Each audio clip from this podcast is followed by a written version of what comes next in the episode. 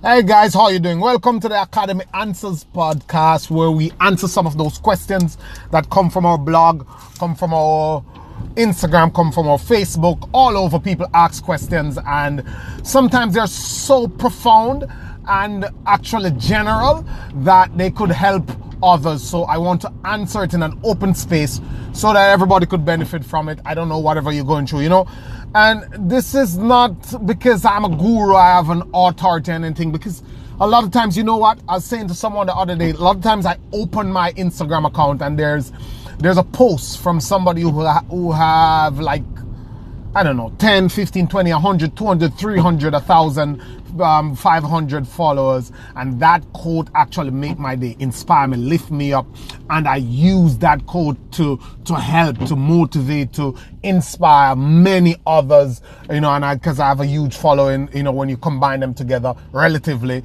And, um, that is used to inspire others. So, it's, it's not because of some guruship that I have, quote unquote. So, so this question is, Lowen, why is it that, what are some of the hidden um, obstacles that I may face starting out as an entrepreneur?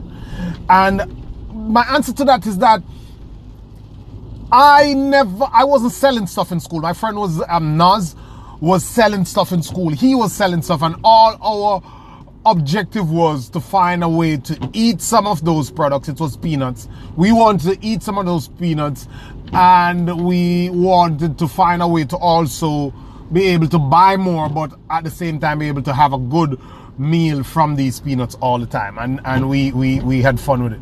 But I did business in school. Naz never did business. After, after school, he, you know, went into business and he's doing really well in business. But I'll come back to that.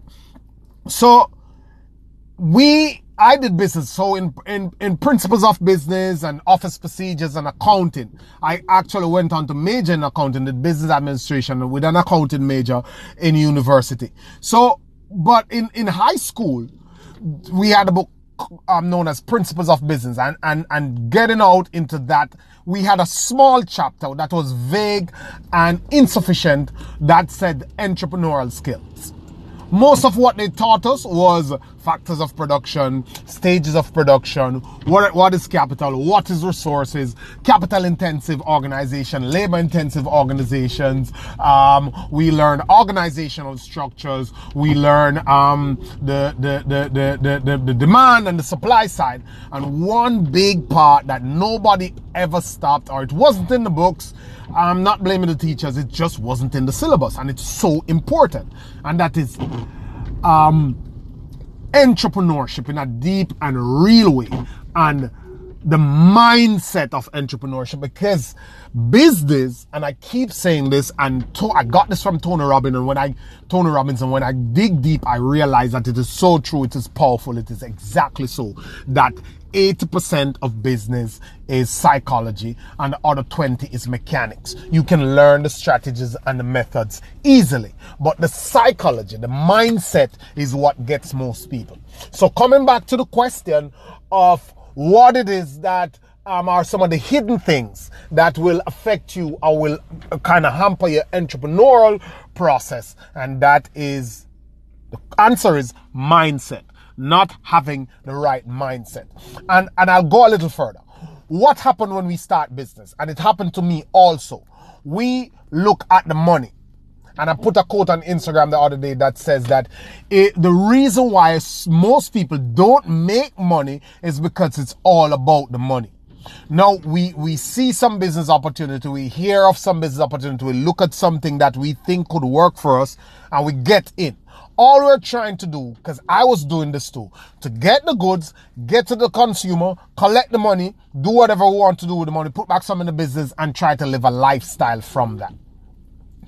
What usually happens is that we get stuck in that little realm. That's a small box, and we get stuck in that. That is a supply and demand.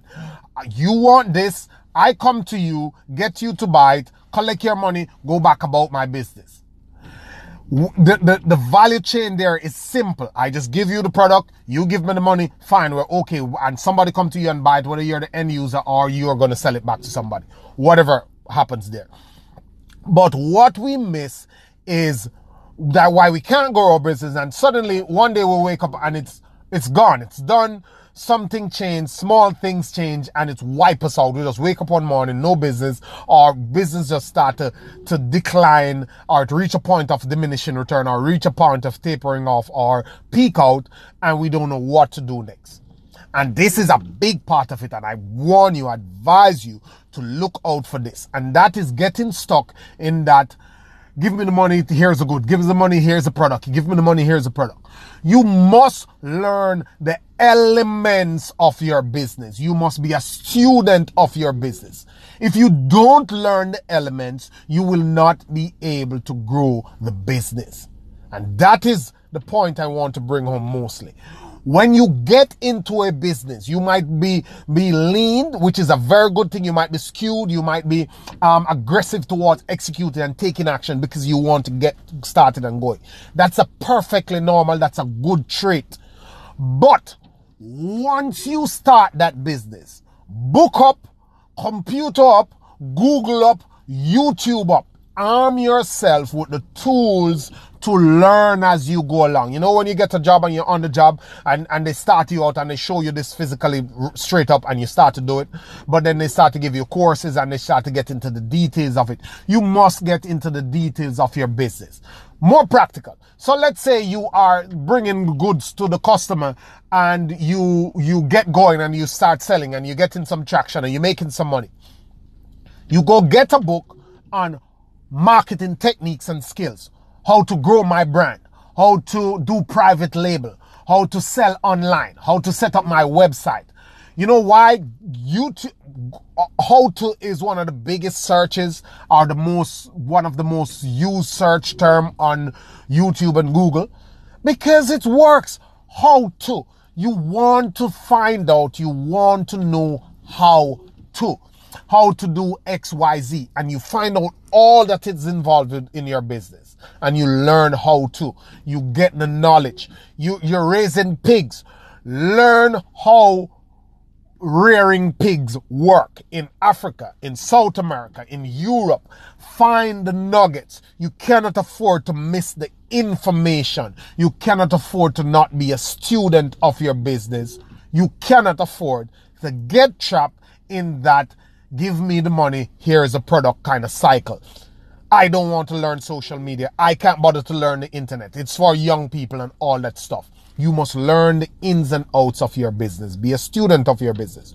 Don't neglect learning all the elements of your business and what it takes to survive in business. Go research somebody, emulate somebody, learn from others. All you're trying to do, people have done it before. All the situations you face, people have faced it before and have pulled themselves out. Don't reinvent the wheel. Thank you. Hope that helps somebody. Share it if you think that might help somebody else. And please, as you do your business, learn the elements of your business. Don't be stuck in that give me the money, here's the product paradigm. Have a good day, guys. Always a pleasure. Thank you.